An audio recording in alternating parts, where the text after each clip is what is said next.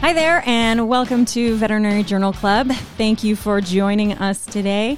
I have two guests with me today. I have Sarah Fetterschmidt, who is a final year veterinary student at the University of Florida. And I have Dr. Mo O'Brien, who is a criticalist. And I'm going to let each of them introduce themselves a little bit. So we're going to start, Mo, if I can start with you. Can you just give us just a brief background of kind of where you are now, what you're doing? And we'll get into maybe a little bit more of your background later in the show. All right. So I'm a criticalist. I work in a private practice right now. I probably got into my specialty later in life. So I graduated vet school in 1996. I had my first child, my fourth year. So that kind of put a kibosh on me doing an internship or residency at that point. So I was in general practice, doing general practice / emergency for probably 8 or 9 years before I started my residency.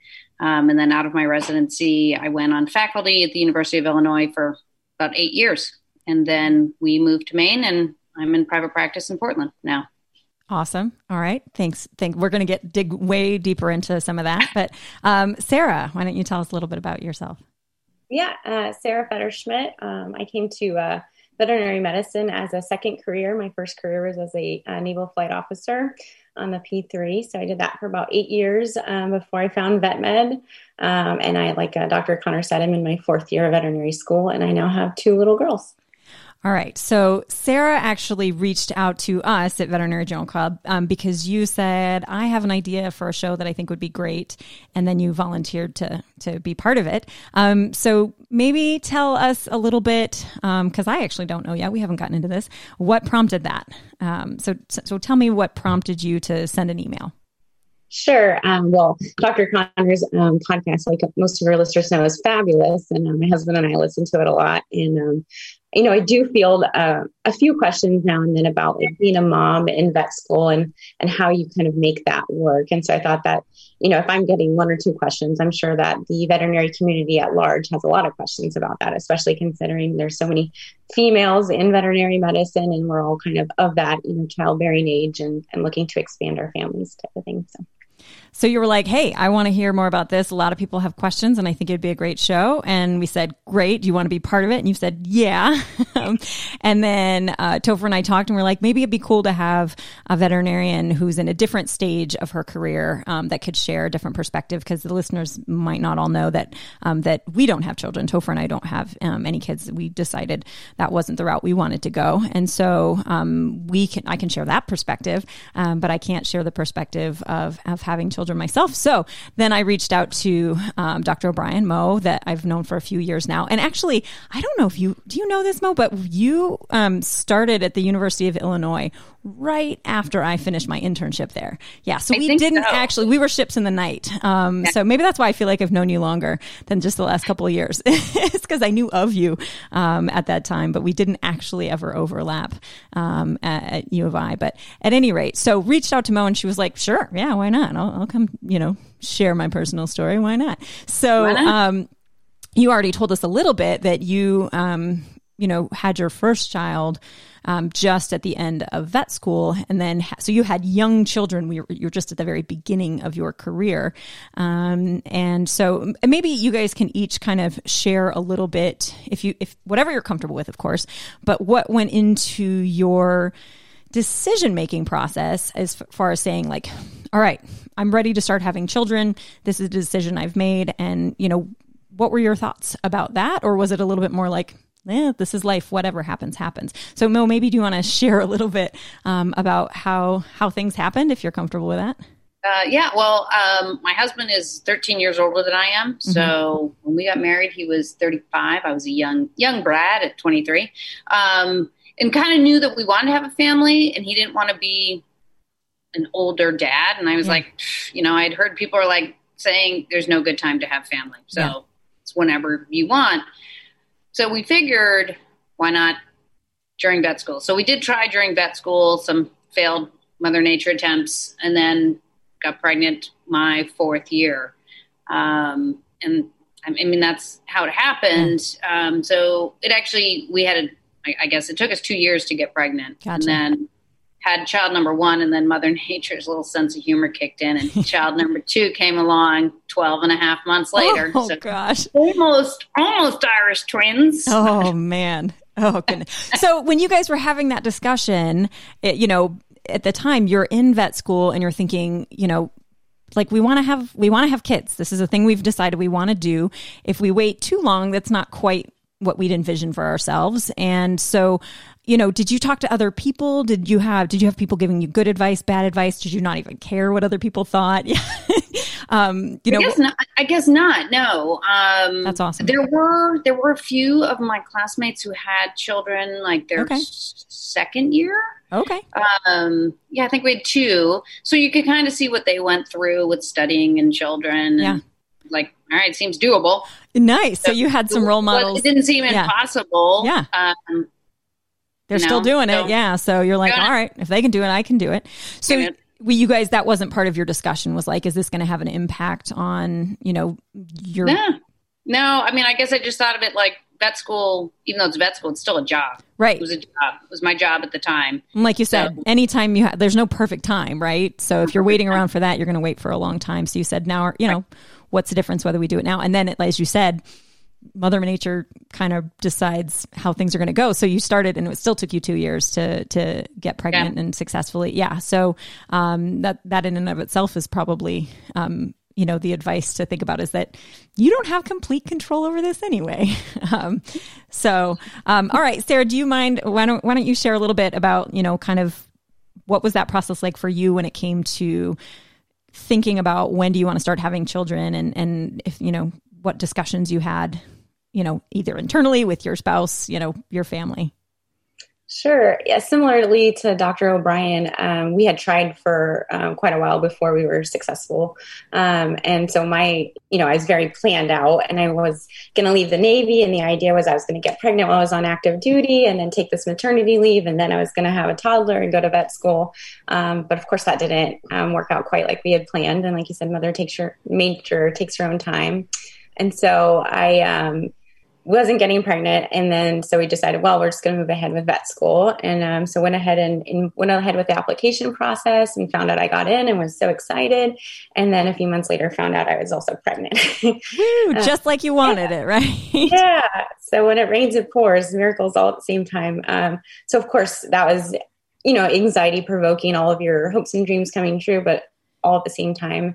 And so there was this, a few week period, I would say, where there was a lot of intense conversations about what does that really look like, which is probably why I thought this podcast would be helpful to some people who are at this stage in planning, what does it really mean to like have a newborn and go to vet school at the same time? But we decided that we wanted to go ahead and go for it. So we, didn't defer my first year, wanted to go ahead and at least try to be pregnant and in vet school. And then it ended up, working out. So I had my daughter in between first and second semester. Ooh, that worked out nice.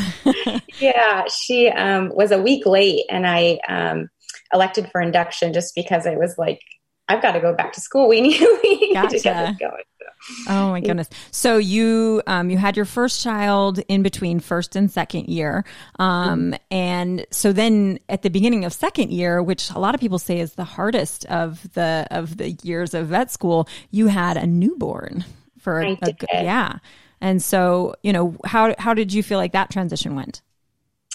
It was challenging. So I went back to school, and she was 10 days old, and I walked out and handed the bottles to Dad and went off to school. And I was breastfeeding at the time. And so I remember I had to leave 10 minutes early so I could, go get set up in the room, pump, and then come back to class. And I had ended up missing like 20 minutes of class on either side. And I was so confused about the lecture and what was going on. I was like, oh no, this is like not working. I'm missing a ton of lecture.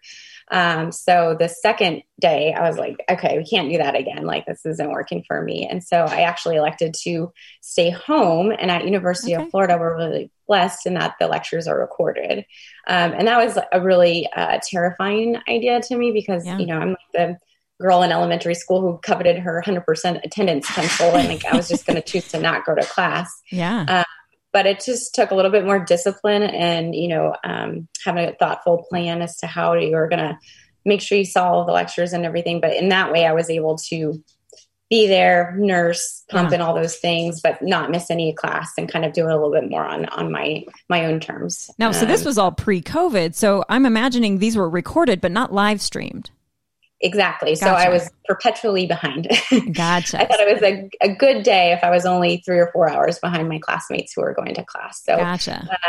Yeah, so a lot of that bled over into long nights and weekends and trying to keep up, but I was able to manage. And as you know, you talked about that for 6 weeks back in sophomore or freshman year is a lot of really dense physiology. Yeah. So it's pretty dense material, you know? Yeah. I mean, in every vet school's curriculum is a little bit different as far as what's covered when and so on and so forth. And, you know, there's never an ideal time, of course. But so did you feel like not being present and not being in person, and this is actually interesting and relevant now, given that so much of learning is remote, whether you want it or not. But did you feel like there was a big difference for you when you were not there in person and able to like interact with the professors and your classmates? You know, what kind of an impact would you say that had?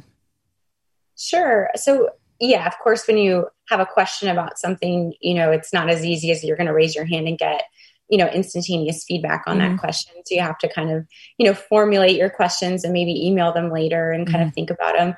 But it's also, I thought, very helpful to be able to pause and re-listen to something, or especially first year when it's all new vocabulary, you know, you can pause, look up the word that you had a question about, and then like, you know, re-engage your mindset and then move forward. So I found it to be really helpful. And then some things that maybe I understood, you know, I already had a background in understanding, I could go a little bit faster through those, but I was able to stop and kind of go more slowly through the material. So for me, I felt like it was a good way to learn. Socially isolating though. Of course you don't, you know, get that interaction with your classmates daily. So you have to make a little bit more of an effort to stay engaged and, you know, make sure you're calling or texting and, you know, keeping up on your updates in other ways. But it was okay. Something else just occurred to me, is that both of you were very pregnant for a good chunk of vet school. And, you know, again, don't have any children of my own, but like I have siblings and like pregnancy can go really differently for different people. You know, did either of you guys experience, you know, either severe medical side effects, even bad morning sickness, or just difficulties while you were pregnant that made vet school a little bit harder? Mo, did you experience any of that? Yeah, mine was pretty easy. Nice. The only things were, I think, my last few weeks where I was really pregnant. I was on clinics in medicine, internal medicine. You know, you have to dress up. Yeah. My feet could not fit into dress shoes. Because I had log legs. So you get this pitting edema in your legs towards the end. It's lovely. So I was wearing sneakers, and I can still remember some clinicians like, whoa. Oh, but then they'd look up and go like, oh, all right, we're going to let that one slide. Sneakers. Heaven forbid. Wasn't too bad. And actually I was quite pregnant in large animal surgery. Oh, so I got out of a bunch of things, but I do remember there was this one there was a resident from Germany, so he's very like, and we did a field castration on a horse. So I remember being like 7-8 months pregnant between the legs of the horse, and someone's like, "Have you looked at this woman? Are you paying attention?" Yeah, but do you feel like you had to like remind people, like, "Hey, there are certain things I can't do or things I have to avoid, like anesthesia and things like that." The anesthesia we did, so I pushed that to the end. So I actually, in my rotations, I moved stuff around so that anesthesia was towards the end. And I actually had to come back. I had 2 rotations I had to make up. Gotcha. Because you had a kid. And you got, yeah. And one of those was anesthesia. Gotcha. I think it was like my second anesthesia. So you were able to work with the administration to kind of rearrange things a little bit. Yeah. So they were very understanding. That's cool. So that's cool. Work out. How about you, Sarah? Did you run into any, you know, kind of pregnancy-related medical things that were like, this makes it really hard? Even if it's just regular pregnancy stuff. Yeah, I mean, Dr. O'Brien alluded to an easy pregnancy, and I don't know if that's such a thing. You know, being pregnant is not always easy. Compared to other women, I guess. Yeah, I had a very normal pregnancy. So, you know, all the normal pregnancy things and the feet's falling and all that. But no, I didn't have, luckily enough, you know, didn't have any severe nausea or any kind of complications or anything. But similar experience, I had to switch for my second pregnancy, I had to switch around some of the rotations, anesthesia, and just take extra precautions and others. Yeah. So like anatomic pathology, I was always the, you know, first to put on extra layers of, you know, protection and biosecurity, that type of thing. But other than that, it was pretty routine. You basically just advocate for yourself and what you need. And I, again, not pregnant, didn't have a kid, but I did have like severe back issues in first year of at school. I ended up having back surgery between first and second year. And so I remember having issues of just like, I couldn't sit in a lecture hall. I had bad sciatic, I had a lumbosacral disc herniation. And just like standing, I was like, I'm going to just stand in the back of the lecture hall. And I would just tell the instructors, like, that's what I'm doing. And you just make your accommodations, and they go, that's weird, but okay, go do your thing. And so, I mean, I other people have medical issues. And I mean, maybe you don't consider pregnancy a medical issue per se, but you understand what I'm getting at, that, you know, so basically just speaking up, saying, hey, this is what I need, or recognizing in yourself, I need to, you know, adapt in these ways, or, you know, talk to the administration about rearranging schedules and things. And so it sounds like you guys have had reasonably good experiences as far as the, you know, how accommodating things have been. But if you could go back and say, what are some things that you think veterinary schools could do better to make, you know, if you make the decision, because as Sarah, you said, like a lot of people at this age in vet school, like this is like prime, I want to start having kids age. And so many people say, I don't want to do that. And my presumption is that they don't want to do that because they perceive this is going to be really, really hard. And while that's definitely going to be true for a lot of people, are there things that you think structurally could be done to make that easier? Say, hey, we have a system in place that if you do want to start having kids now, because that is biologically reasonable, here's what we can do to help support you with that. So Mo, can you think back? Are there things that you seem to think like it went pretty easy for you, but I imagine there are things that could have gone better. It did. And I didn't have a lecture. I wasn't in lectures. So it was easy to just kind of work through my pregnancy. I guess, I mean, I lucked out in that Bob was on faculty at Wisconsin where I went to vet school, mm-hmm. and the two rotations I had to come back for, he brought the baby to work. Oh, so wow. I could go up to the office and nurse, but I can't imagine trying to pump, like you said, and do that in a timely manner. And my God. At Illinois, they had they called it the parlor room. So they actually ran into enough pregnant women and faculty and staff that needed a room to pump in, because you can't do it in the bathroom. That's gross. Impossible. There's no privacy. Yeah. And it's gross. Yeah. So, I mean, accommodating for that. And they actually did do it. They found a room, and there was a schedule on the door. Here, I'm going to use it for this time. But I don't know. And God, it was so long ago. I have no idea. I mean, the beauty of being able to, if you're in classes, record classes or live stream. Yeah. That makes life so much easier. So I don't have that point of view to know, you know, the difficulties. What are your thoughts, Sarah? Yeah. So a couple of things, like I already kind of alluded to, having the recorded lectures to be able to rely on and kind of get to school on your own terms was super helpful. And I really don't know if I had been at another university without that, if I might have, you know, if it would have worked as well as it had. One thing that could be better, I'll say, is that, so I think, I'm not sure that I know of, I think I might have been the first person to start vet school pregnant. The administration said they've had a few people get pregnant during vet school, but they've never had anyone start. So of course, I had to initially talk to the administration about, I'm pregnant and the things. And the kind of the guidance and the recommendation I got at that point was that I should defer. And so that was really challenging, because, you know, I really wanted to start vet school. I really wanted to make this work. I was pretty sure I could make it work just based on, you know, having a little bit of extra life experience. And I knew I had the support system here set up, but you don't know, you know, because I've never been to vet school before. And I know it's challenging, but I hadn't done it before. And so I think maybe the administration could have been a little bit more supportive, and maybe not made that recommendation, because if I had been a different person at a different time in my life, I might have thought I couldn't do it and had deferred, and who knows, maybe I wouldn't have come back. Right. So I mean, having the option, right? Like, let's say you weren't planning on getting pregnant, and having the option to defer, I think, is a lovely thing. But like you said, having the recommendation saying, hey, we don't think you can do that. It's like, well, why not? Right.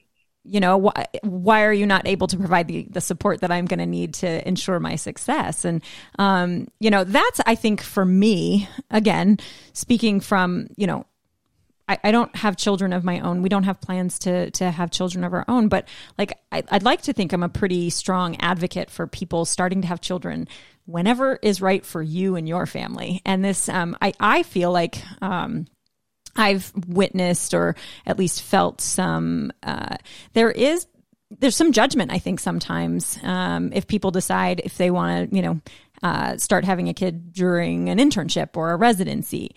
I think some people will judge that and be like, oh, that's a terrible time to do that. Or what are you thinking? Or, you know, you can't do that kind of thing. And it maybe isn't blatant necessarily saying you cannot do this, but I don't know that we have come very far in veterinary medicine yet, that we really have the infrastructure to say, hey, it's easy for us to adjust the schedule for somebody to take maternity or paternity leave.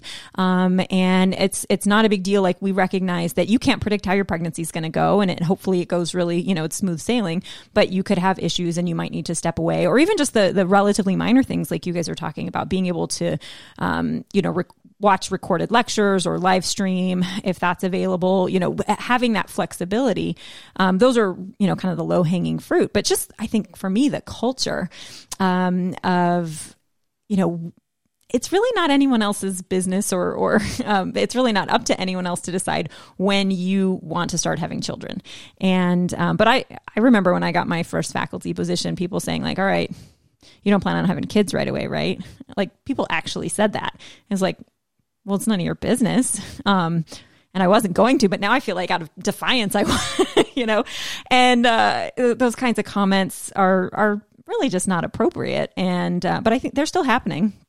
So I don't know if, did you guys either experience any of that, Sarah? Like, have you experienced any of that either from classmates or from administration? I know you said that ultimately they've been pretty flexible with things, but their initial reaction was maybe you should just, you know, push back because having kids and starting vet school just doesn't seem compatible to them, even though by their own admission, they hadn't had anyone do it.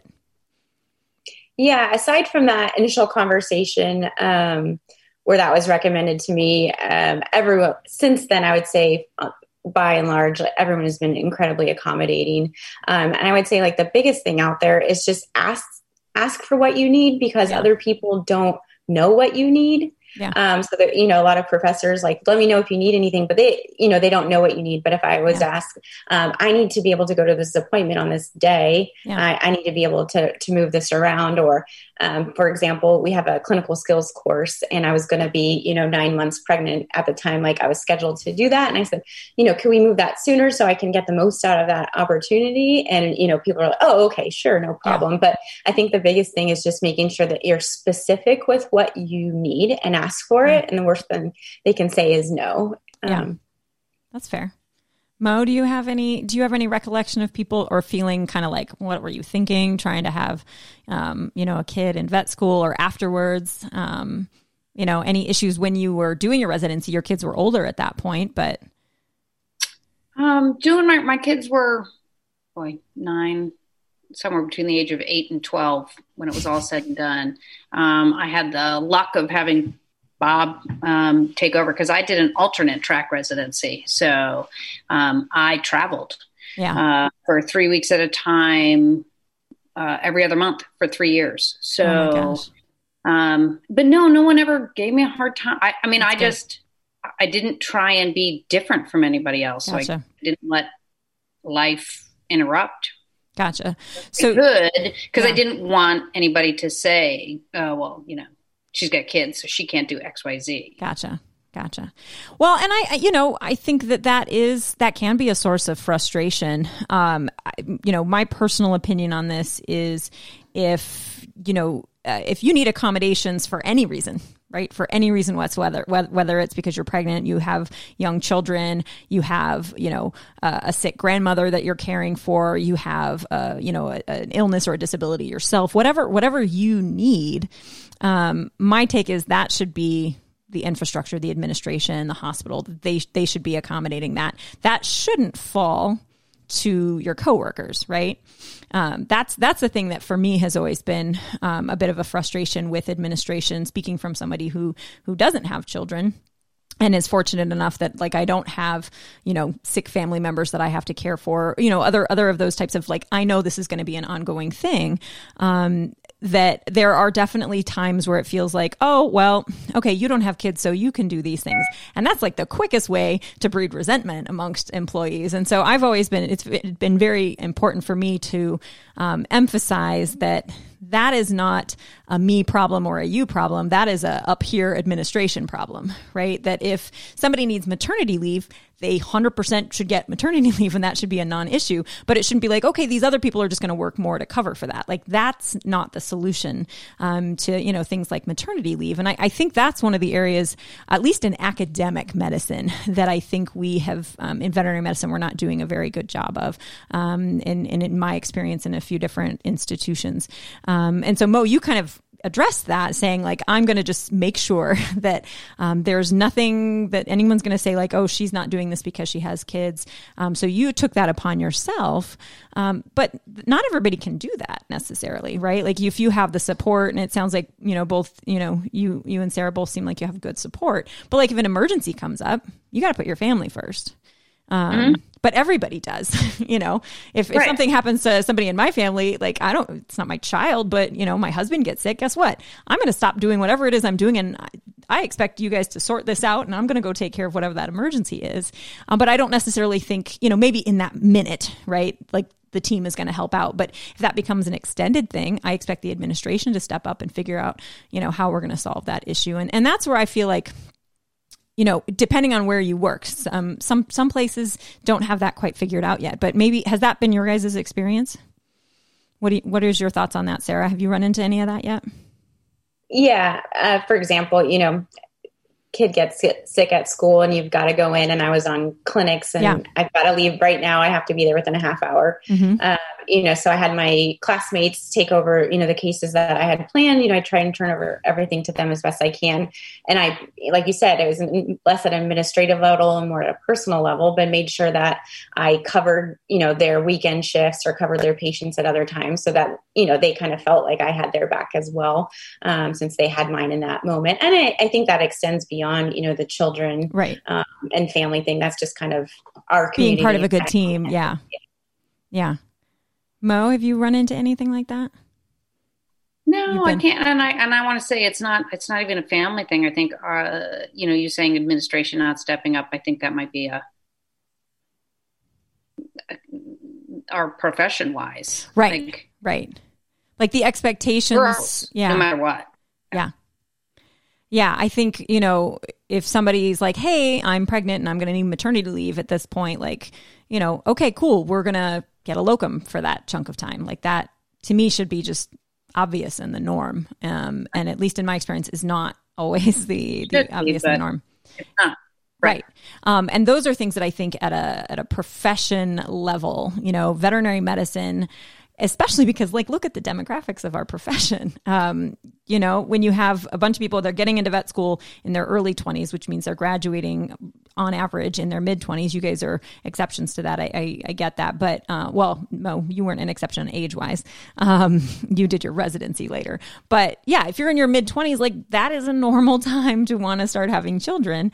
And I think our profession just has to recognize that, we have to start to accommodate that.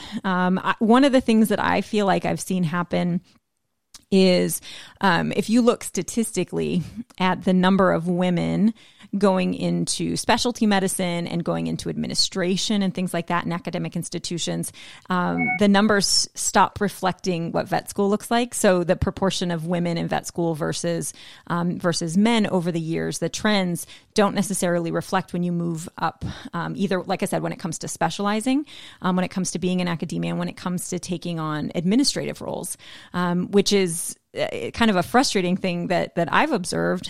And I think a lot of the reason is, and I've talked to other people about this, is particularly academic medicine doesn't often feel like a very welcoming place for somebody who maybe wants to have children. Private practice, I think, is much more variable. I think there are a lot more private practices who have recognized, like, no, that's just the reality of it. And we have to figure this out.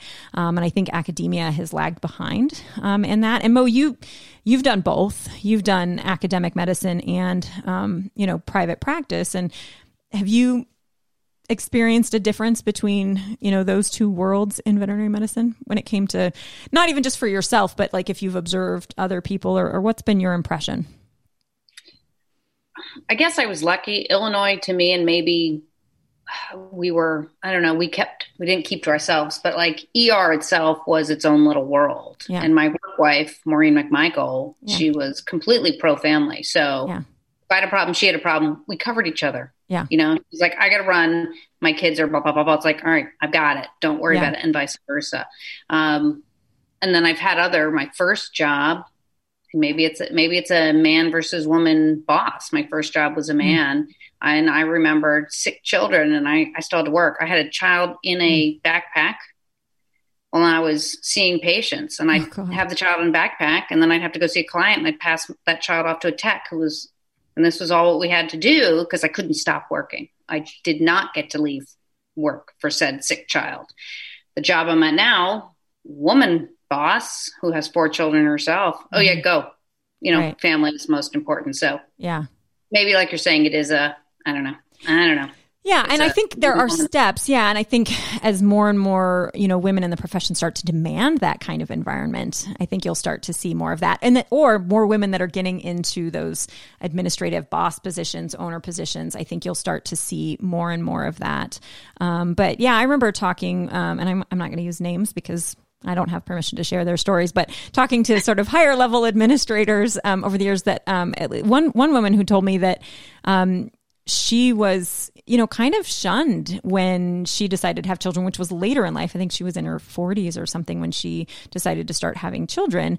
And her male colleagues were just kind of like, oh, I guess you're giving up on your career now.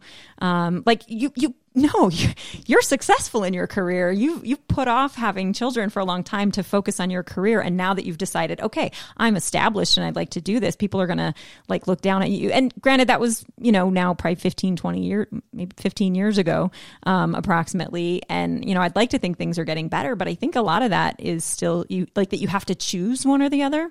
And I think that's a little frustrating to think that in, that you have to make a choice. I will tell you, my choice not to have children has nothing to do with my career. It really doesn't. That was never. That's not how it factored in for me. I don't think it ever would have. I'd like to think it wouldn't have made a difference, on my career if I'd chosen to have children, but that wasn't why. That had nothing to do with why, Topher and I, discussed it and decided not to have kids, but it wasn't like, oh, if you do that, then your career will suffer. But other people have, one, been told that, and two, experienced that, where their career, maybe did suffer. And so, what are your guys', Sarah, what's your thoughts on that? How do you feel like having children has impacted your kind of outlook on what your career was going to be, if at all? And have you seen anything on that front? Because you're kind of just embarking on the beginning of this. So what's been your impression on that so far? Yeah, really interesting perspective, because we had put off having children because similar kind of thoughts, but in my Navy career, right. And I didn't want to be the person who didn't make that deployment because I had a child on the way or something like that. And mm-hmm. So I had already been through that and had already put off having children for that, and so, this was kind of coming down since I was a little bit older to like, these are the years that I really do to do that. And so I kind of got over it, quite honestly, just, you know what, I'm going to do what I'm going to do, and I'm going to have an amazing career, and I'm going to do it with kids on my side, you know? So yeah. I think a lot of it is the story that we tell ourselves. Mm-hmm. And if we, like you said, you know, they heard that's not possible, or they think that that's not possible. And it is totally possible yeah. to have a wonderful family and a fulfilling career. So yeah. I think it's becoming more and more the story that we tell ourselves. There are no actual barriers. It's just, you can go out there and make it happen. Yeah, I think that's kind of what I'm hearing from both of you. Like Mo was like, you know, I never really considered when everybody else thought, like I didn't care, which is, you know, I think in general, whether you're talking about having children or anything else, is a very healthy and good way of looking at things. I feel like that's kind of how I approach things. Like, you know what, I'm going to do it because it makes sense to me, and I'm not going to ask your permission. And I don't really like, oh, you have an opinion on that? Cool, couldn't care less. It turns out you're not part of this decision making party, and it sounds like, Sarah, you've kind of come to that yourself as well. Like you put things off before and then you realize, you know what, I can't do this forever. And so I'm going to choose for myself. Like you think I should defer vet school. You're like, you know what, I know me better than you do. And I think I can do this. So I'm going to do it. And again, not that anybody does anything alone. You have, you know, support, and you've, you know, had, you know, supportive faculty at the University of Florida. You've got supportive family, spouses, things like that. That all sounds great. But at the end of the day, you have to decide for yourself. Is that fair? Yeah, absolutely. I agree. So what would be the advice, you know, since we just talked about ignoring advice other people would give you, what advice would you offer to, you know, to other people, you know, men and women who are thinking about going to vet school, who are in vet school and are thinking, you know what, this is the time in my life when I want to start having children. For whatever reasons they've decided this is something I want to do. You know, Sarah, you mentioned like being specific and asking for what you need. But like, what else, like, would you consider, or would you recommend people consider before making that decision to say, yeah, let's go for it? Sarah, what are your thoughts? Yeah. So I think, you know, the first thing, you know, I hear a lot is, I don't know how you, you know, made it through vet school with kids. And like, my honest reply is, I don't know how you made it through vet school without kids. Because I think a lot of us are these type A personalities, really driven, really goal oriented. Mm-hmm. And how hard is it to like unwind at the end of the day? Yeah. And I will say that having children, like you literally walk in the door, I set down my bag and I go into mom mode, and it is the best way to unwind ever, because the little girls don't care. Yeah. You had a bad surgery today, or you had a bad interaction with a client, or you didn't get the grade on the test that you wanted. They're just happy that their mom's home, and that's great. And I can just do that and find joy in that moment, and it's a great way to unwind, and I don't have to worry about being a veterinarian. And some perspective, right? Yeah. You know what? Maybe getting a B on that exam was not the end of the world. That, you know, there are more important things in life. It's funny that you say that. Like that's allowed you a little more balance. I remember when I was a resident, one of my faculty mentors, she had her first child while I was a resident. And she was one of those faculty who was like so supportive and right there with you with everything. But at the end of the day, it was kind of like, you need to go home. Like, you know, you're the faculty. I've got this. I'm the resident. I expect to stay later than you. Like, you can go and I got this. I will call you if needed. And she struggled with that, you know, and was just like, always felt like bad. Like she felt bad if she was going to leave and not be there for every step of the way. And it was like, I've got this. And then she had kids. And I think she still felt that way for a while, but it was like, I'm going to get yelled at by the nanny again if I don't leave. And it's like, good, go. Like she almost needed that. She needed that. Like, I have to do these things to help give her that balance. And it wasn't like it was a, you know, flip of a light switch, like, okay, now I'm fine to leave. Like she still struggled with that, but it forced her to get out of there. And then over time, it got easier and easier for her to be like, okay, you know what? I trust you guys. You have this. You'll call me if needed. I'm going to go get the kid, and then we'll touch base tomorrow. So I think for some people, like you said, a lot of type A personalities, and people are like, this is it. This is all the thing. It does provide that balance and perspective.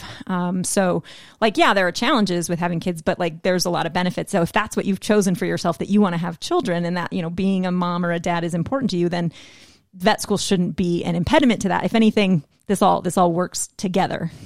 So yeah, that's awesome, Sarah. How about you, Mo? What unsolicited advice would you give to folks who were maybe thinking about having children somewhere in their veterinary career? I'm glad that we didn't have kids sooner in vet school. Yeah, because I wouldn't have studied. I would not have been like, because I would have come home. Yeah. Turn on mommy mode and not you know, I don't know if I would have had the discipline to then put him to bed and then hit the books, you know, yeah. It would have been hard. So for me, it was nice because I was in clinics and I didn't really have to do homework when I got home. Yeah.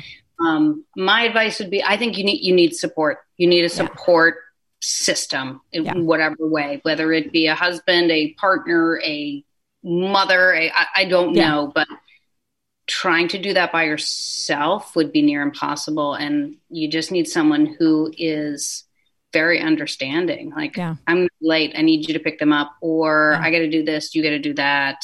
And Bob, love you, honey, was very, very, very supportive. So that I think that made my life a whole lot easier, because that just took one little bit of stress away to know that someone was home.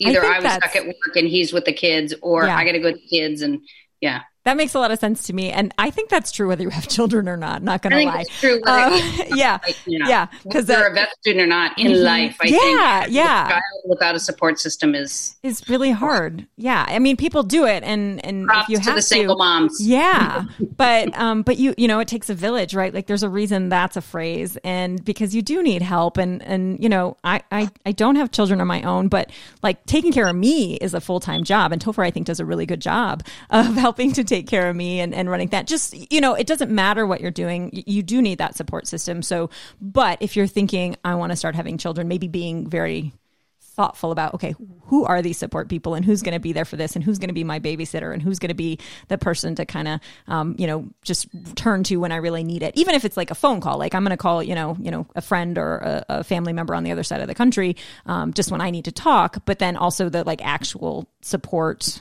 you know, nanny, babysitter, you know, who's on call for that. And that can be a struggle. But so making sure you feel like you have that support system in place beforehand. I think that's probably good advice for anybody who's thinking about having children, for sure. So if you could do things a little bit differently, like, let's say you had control over Mother Nature, because it sounds like, Mo, if you had, you would have done things, and looking back, you're like, I'm actually glad Mother Nature did things a little bit the way she did. But if you could go back and do things a little bit differently in some way, shape, or form, would you? And if so, what would that be? Ooh, I would have more patience. Oh, have more patience. Like with your children? I have patience for other people, but not for my children. Yeah, I was probably too impatient, but I had lots going on. So and then the other thing that I find the hardest is, but everybody has this, the mom guilt. Like you said, your mentor. Yeah. You're gonna be at work, but you got to get home. You got to, trying to balance those two, you have to decide, you have to at one point say, this is more important. I got to go. Yeah. And also like, I'm one person. Like I have unreasonable expectations for myself right now, and that's not fair. I find that like really surprising that you say more patience, Mo, because you just seem like an incredibly like calm, thoughtful, not reactive, like patient person. And again, maybe you're saving that all up for everyone else, and so your kids are just like, now I feel like we need to get your kids on the show and find out, get the real scoop. All right, what do you wish your mom had done differently?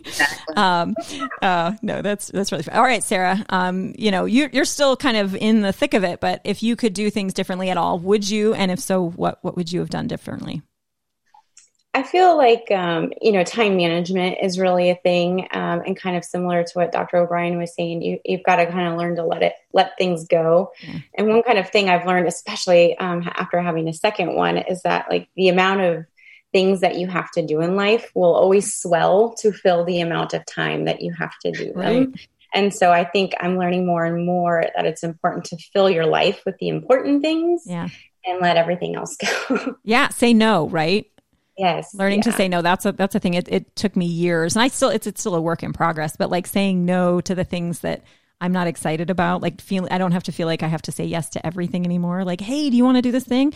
And if my first response is, you know, no in my gut, but out loud, I'm saying yes. Like, I got to work on that. Like, that's a problem. And I have worked on that, and I've gotten a lot better at being like, you know what? I'm going to say no because I'm already busy. And I'm going to save that yes for the time when I'm like, oh my God, yes, I really want to do that.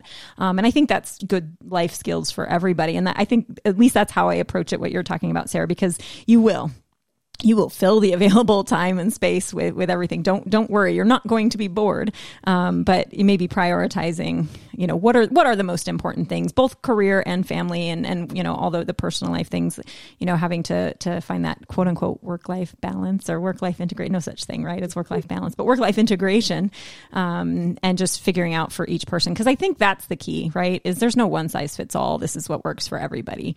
But you know, take the advice, take it or leave it, listen to it. Sure, that's great. But ultimately, it's entirely what works for you. And you know yourself, hopefully better than anyone, your family, and make the decisions that work best for you. And then ask for what you need or demand. I would say demand. I think we have to be better as a profession about being like, no, you know what you're requesting of me is unreasonable and I need these things. And I think if we all collectively start doing that and advocating for one another, whether that's for, you know, people getting the maternity leave that they need, or, you know, whatever support that people need, I think we could do a better job about that. And it starts with talking about it, right? So I'm really excited, Sarah, that you brought this up and just talking about it. So it is possible to have children during vet school, early in your career, at any point in your career that you decide, and to be successful and happy and fulfilled. And so, you know, anybody who's out there thinking about it, like, you know what, if it feels right for you, go for it.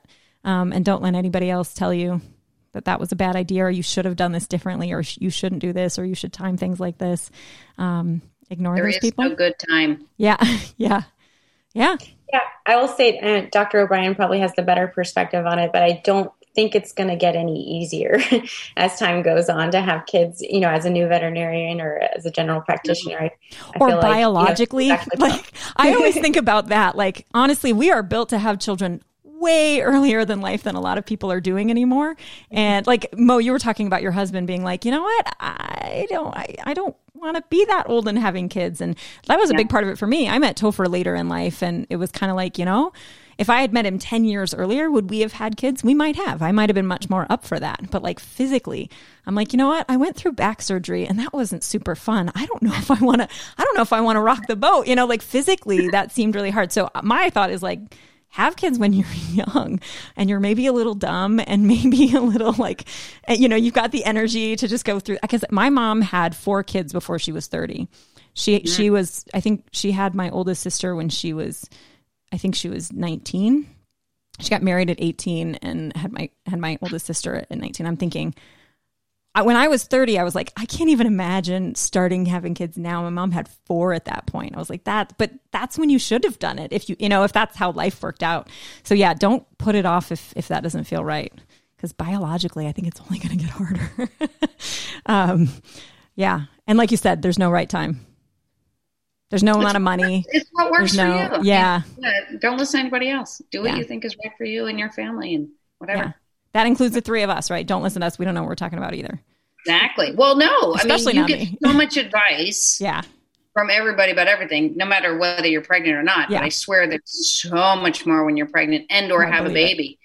And you're like, no, you got to do this to feed them, blah, blah, blah, blah, blah. But it really comes down to what works for you, your family. My husband did the wackiest and craziest things with the kids in terms of, he's laughing now. I would come home and there'd be like a child in a crib with a bottle propped up sideways. And I'm like, what are you doing? But my God, I love those. Say, it works. Baby's quiet. I love all those like those pictures that you find online now of like the dads and moms doing like amazing things. Like, life hack, mom hack, dad hacks. Those things are so fun where, the dad's like got this propped up with one toe and he's got a tablet down here and this. And you're like, hey, kudos to you, man, because that's amazing. Exactly. I would also say don't underestimate instincts. So both my husband and I had never changed a diaper until we had our daughter.